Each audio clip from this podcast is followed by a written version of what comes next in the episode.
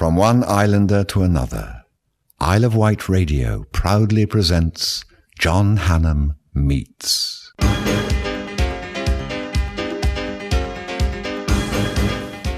The wonderful Jimmy Tarbuck. Nice to And see you good again. to see you, John. You're uh, on youth pills, I think. you look great. Good on you. Do I? I think it's the Isle of Wight does. I think it does to everybody. you know what I love over there? Everyone's so polite, friendly, and it's a nice place to go. And I must say, we're at your uh, golf club, Yeah, good to have you here. Coombe Hill. Coombe Hill Golf Club, where I've played for I've played for 50 years here now, and still enjoy it. We've known each other Mm-hmm. since, Mr. Tarbuck, 1979, when you first came to do your summer season. I think it was then, but my sister had told me about you. and, my father said you have nothing to do with him. Yeah, I think it was that. And uh, we had a lot of fun down there. I, I rented a house. I had one house on the cliffs that was the Lord Mayor of somewhere. Because he was mayor, he couldn't use his house that summer. And we lived on top. And there was a little five houses down below, a hamlet, I suppose you'd call it, and uh, the fishermen were in there, and I got the best lobsters and the cheapest lobsters in my life. I suppose you'd be wanting a couple of these, would you? my children were brought up thinking lobster was an everyday treat. Hasn't comedy changed in our lifetime? Oh dear, dear, totally. Some very funny boys about. Of course there are. Peter Kay. He's funny. He's he's good in character parts as well as the spoken word. John Bishop. He's swearing a bit too much, and I don't think he should because he's he's a funny guy. Macca. He's bouncing all over the stage, Yes. but he's got a wonderful personality. Do you know what, Jimmy? I watched the Palladium show, and there's a few young comics, and one or two they come on, and they're as bright and breezy as you were all those years ago. I think it's terrific. Oh, yes. I think, God, that reminds me of Tarby. Well, of course, that's the uh, energy of youth and the excitement of it all. And of course, in all my shows there, bar one, they were live. And that's a word, John, when you put any performer, singer, dancer, actor, comic, it's live. You can't go, uh, stop that, I'll do that again. No, I hit a bum note there. Just replay that bit. You can't do it. It's warts and all. And it's good for the old jam tart. and it's very good for the bottle, as they say. when I used to watch you live at the Palladium, and uh, I used to think, what were you thinking? Because, uh, you know, you've got to remember all those gags. And I know you sometimes didn't get them till probably the afternoon, did you? Well, you know, dear, dear late friend of ours, Wally. Yes. I mean, he'd write some in the dressing room. The, the door would knock. Half an hour, sir. Hang on, Jim, I've got this one. You go, okay, Wally, let's have it. And you go, you know, whatever it was. Mrs. Thatcher said to Gorbachev, and you think, get your lips and that round that. Don't go on and say, Mrs. Thatcher said to Gorbachev, because they at home say, what did he say? And that's wh- where one of my um, tricks, if you want, with Frankie Howerd, you can see their tricks. It's, oh, don't. No, listen. Listen. Verily thee, um, verily not. Titter thee not. That's him thinking. Right. Doddy, it's by Jove. What a wonderful day. Here we are, Mrs. Oh. And he's getting it all ready for bang killing them, you know. Tommy Cooper, well, Tom would tell the same gag twice. And he'd get out of about, someone shouted, You've told that? You go, ah, yes. I was just testing. and you, you, you'd, you'd cry with laughter. Morecambe and Wise, of course, that's when two of you on the stage bouncing off each other. What a job they did. I mean, he would be termed in, in my book, uh, Eric Morecambe, as a comedic genius. Eric Sykes, comedic genius. Tommy Cooper, just funny bones. You see, there's two types of comedy, John. There's men who say funny things, and there are funny men. He was that. Bob Monkhouse, he said funny things. I'm trying to give you the difference. And Doddy, of course, he could always fall fall back on a lovely voice, as could Harry Secombe. He was like your lovable big uncle. And that's the difference with the comics of my era and today. I don't know if some of these lads had the apprenticeship that I had, working with those and learning from them. And learning from people like Spike Milligan, who was on the moon and sometimes off the moon. you know. Then you got Harry came on who do two raspberries. oh, by Jove! You know, you know, and Doddy, uh, and that they all go about it a different way. Dickie Henderson, I learnt from him. Frankie Vaughan, just watching them every night, their artistry and their total professionalism. It was fascinating. For my 25th wedding anniversary, my late wife now, sadly, but we came up to the palladium for the day at Wally's invitation, right? Yes. And we met you in the dressing room, had a quick chat. And it was the night, Jimmy, that Sinitta was one of the guests. Tom Jones was on, Oh. and Mark Walker and Joe Longthorne, but Sinitta was nearly wearing a very short dress. Do you remember that? Nearly wearing it. I, I, I think the guys on the front row are still getting over their heart failure. She was a beautiful looking girl. And uh, that's when I, I came on to Tom, if you remember, with a glass of champagne. Yes, I remember it well. And uh, he, uh, I said, cheers. And he'd been sick with a nodule on his throat. I said, on behalf of all of us, we're pleased you're feeling better. Well, he says, thank God, and so am I.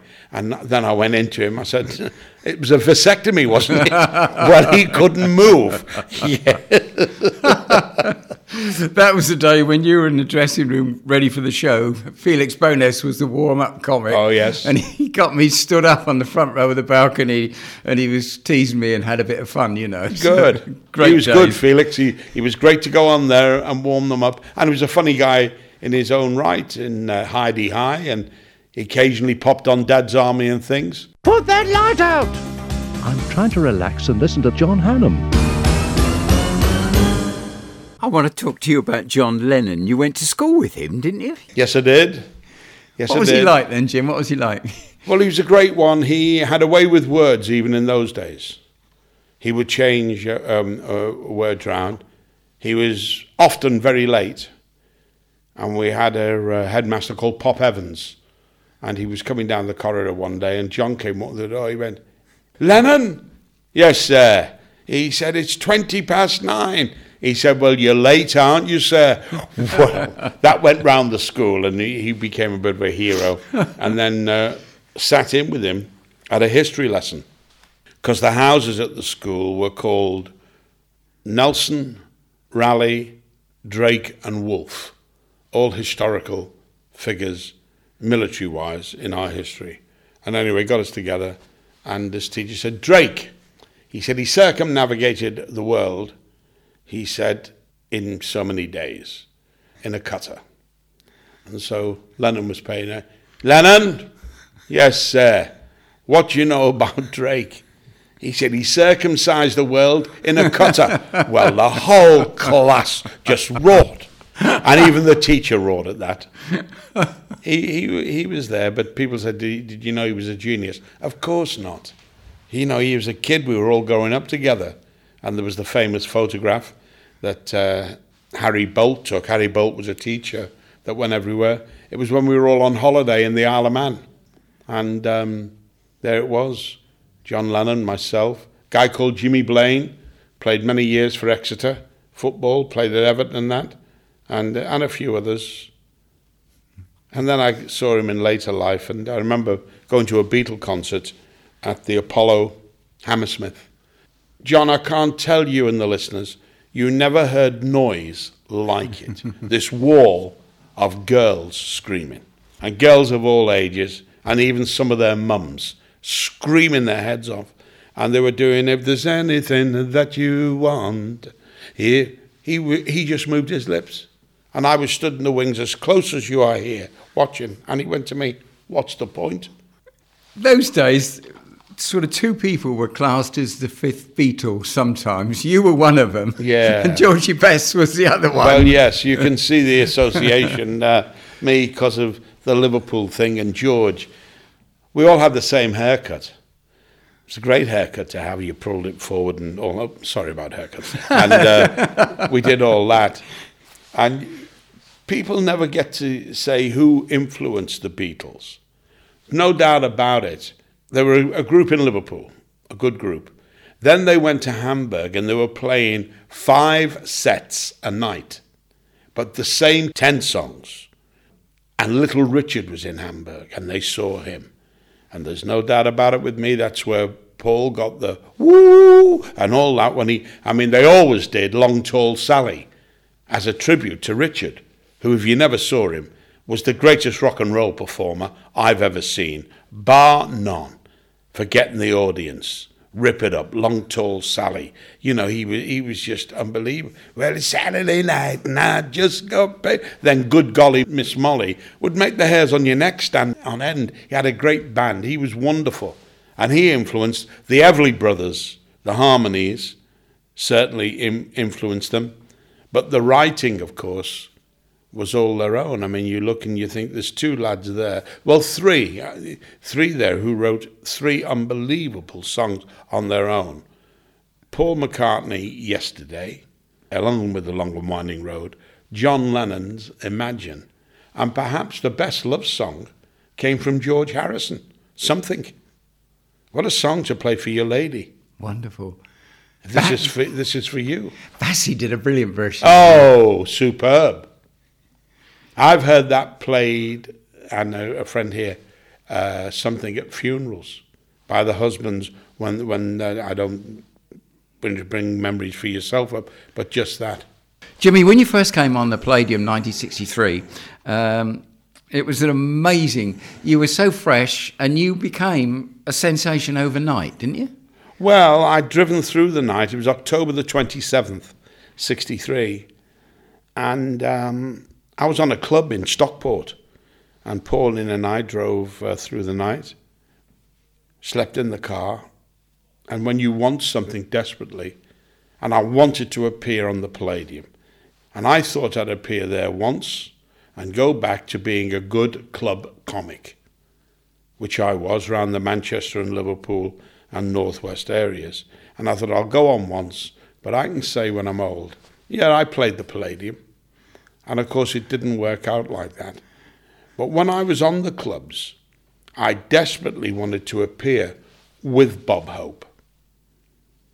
Never dreaming I'd appear with him and Crosby, and Judy Garland, Rudolf Nureyev, and Dame Antoinette Sibley, and then all the other great stars, Bassey, Jones, the Beatles. You just keep going. And I thought, dear Lord, you are a lucky boy. But it's something I wanted desperately.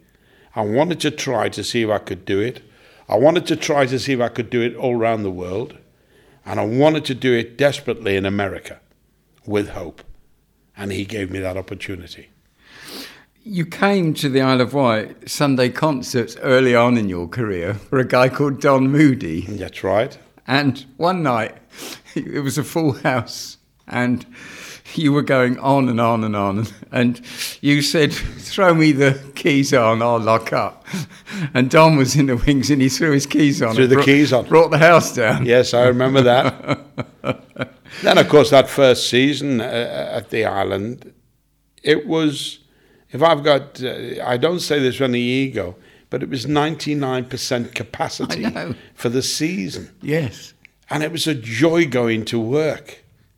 Do you know what, Jimmy? There were just as many locals as holidaymakers. The word got around, you've got to go and see Tarby at Sandown.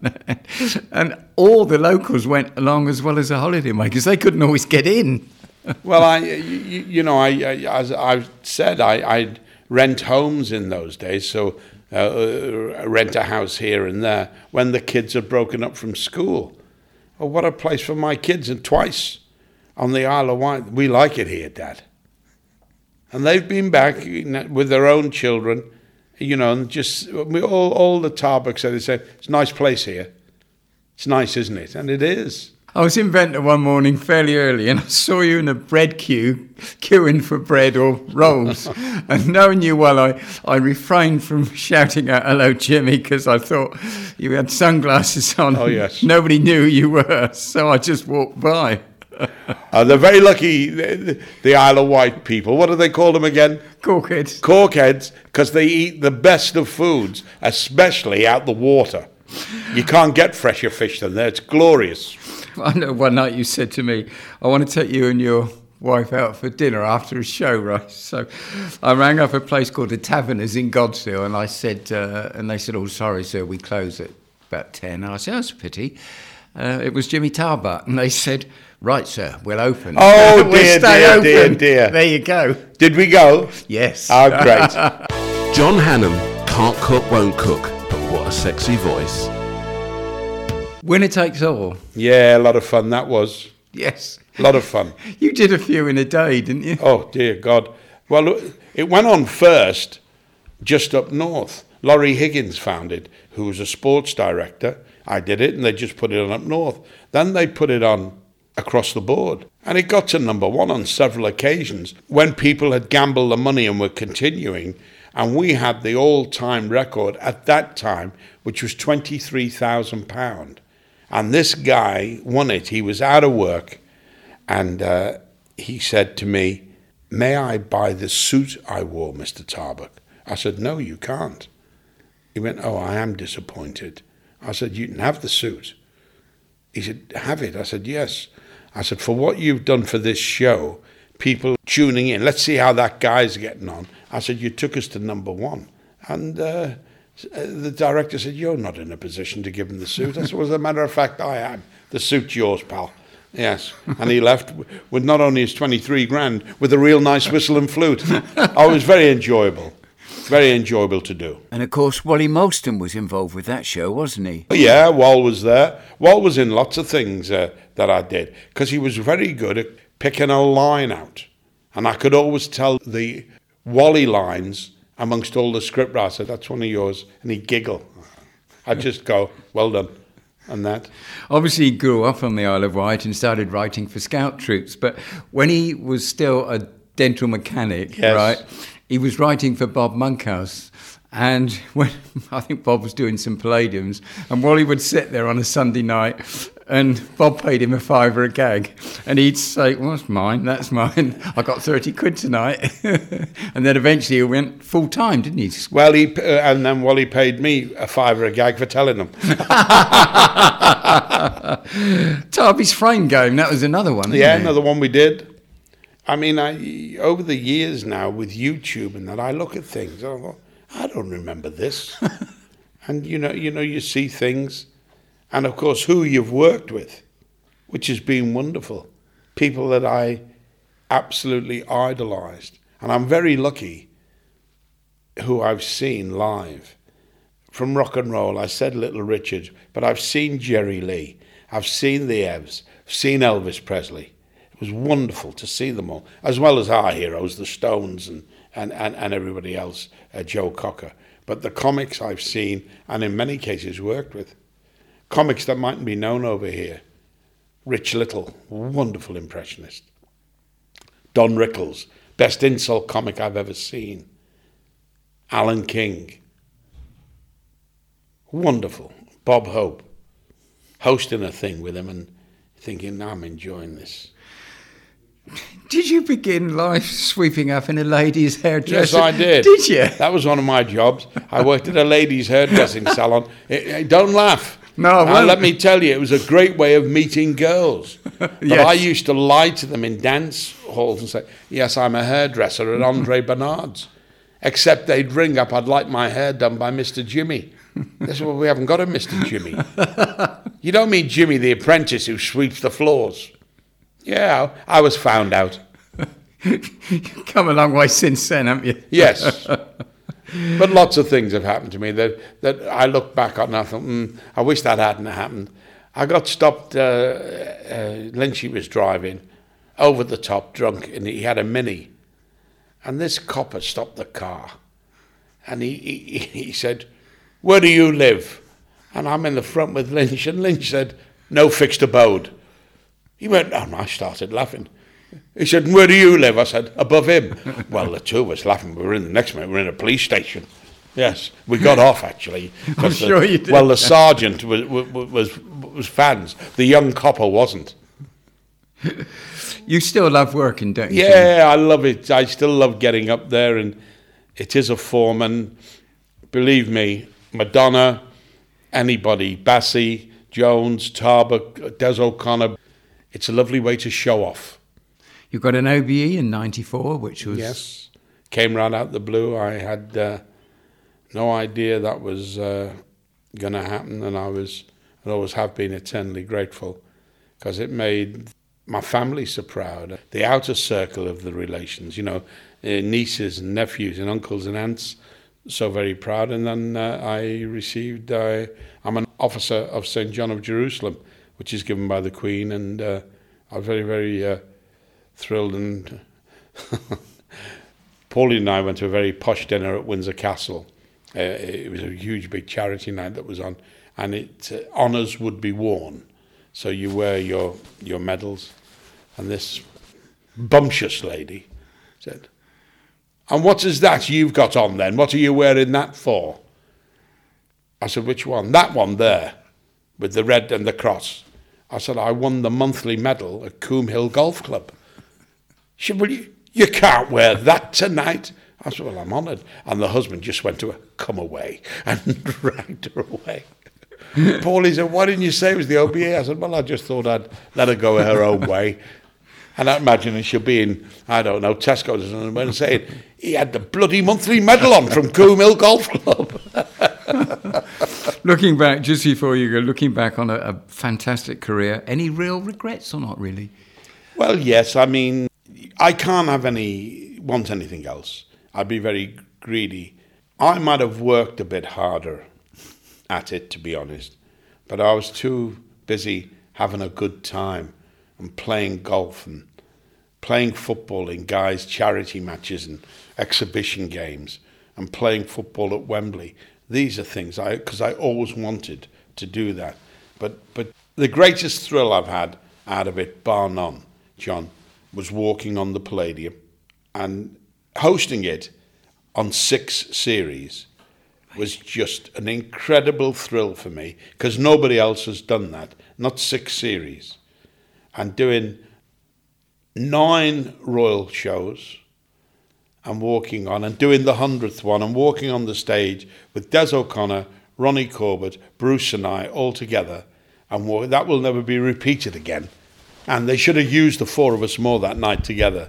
But just being walking on with these uh, three other friends who are icons in our, in our in our business was a great, great thrill. Yesterday, Bill Wyman. Today, Jimmy Tarbuck. So Bill Wy- hang on, Bill Wyman's older than me, he is. Yes. Yes. And me. and he's older than you. Are you sure? Thanks, Jimmy. Good luck. Pleasure's mine.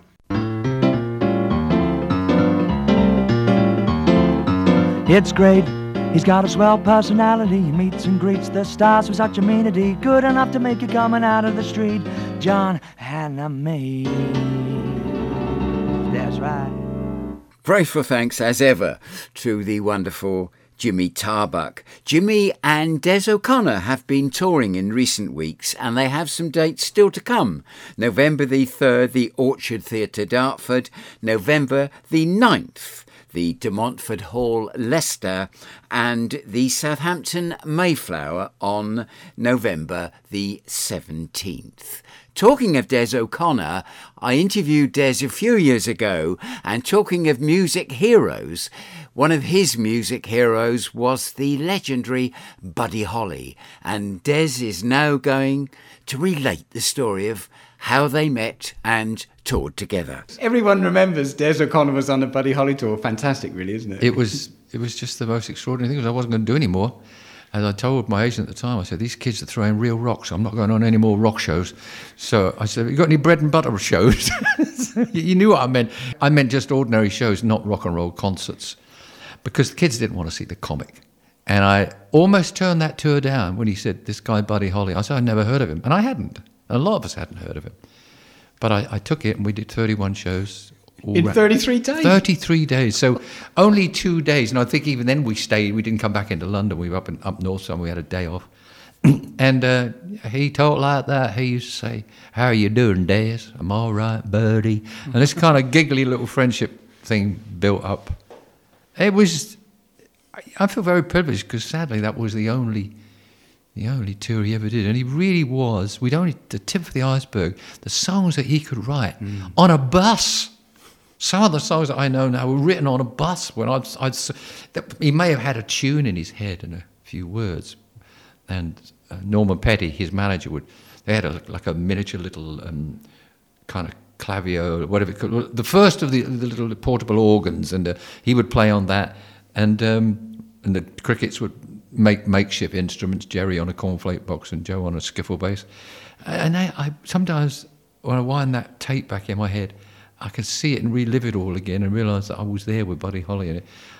I'm so pleased that happened. Telling me. Did he actually give you a guitar? I've got the guitar. Well, we, what happened was, obviously on a bus you can't plug in an electric guitar, and he had that very special. And and of course they had they had these um, amplifiers which we'd never seen before, made more noise than the whole of the brass section of the band that was travelling with us.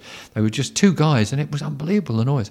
And but he couldn't use an electric guitar on the bus, so he needed a an acoustic guitar. So I took him into Morris Plaquet music shop in Denmark Street in London. And I remember him going, yeah, that's all right, but let me hear another one. Kept on, I thought, oh, God, he run out of guitars in this shop. and I, we, I actually counted them because they were putting them over to the side once he tried them. And it was the 17th guitar that he tried, a, a, a Hofner acoustic. And he said, I love this, got a real nice sound. Going to have this one. And he took it and he would play that on the coach. And at the end of the tour, he- he'd been teaching me a few chords, C, F, and G, and I'd been teaching him jokes, which he used to go and crack every night. He'd get bigger, bigger laughs than I ever would, because he did them in that funny kind of voice. him doing j- jokes about football and supermarkets was wonderful. So I was privileged. It was a wonderful, wonderful period. It gave me, gave me a lot of confidence looking back because I broke my barrier with the kids. You know, And there's a wonderful story that happened at Hammersmith, sitting on the last night, sitting in his dressing room, which was two floors up, a bit like, um, well, it, it doesn't matter. It's a dressing room, and suddenly through the window came a brick. Good Lord! All these kids are outside, hundreds of them screaming out there, and I went over to it. Luckily, none of the glass hit he or myself, and picked up an autograph book on a brick strap. It was elastic band. It was an autograph book. And on it said, We love you, buddy. Cheryl and Sharon or somebody. Could have killed him. You've been listening to John Hannam Meets, courtesy of Isle of Wight Radio. Don't forget to look at my website, johnhannam.com, for news of more interviews and how you might purchase my books. Thanks for listening. Bye bye for now.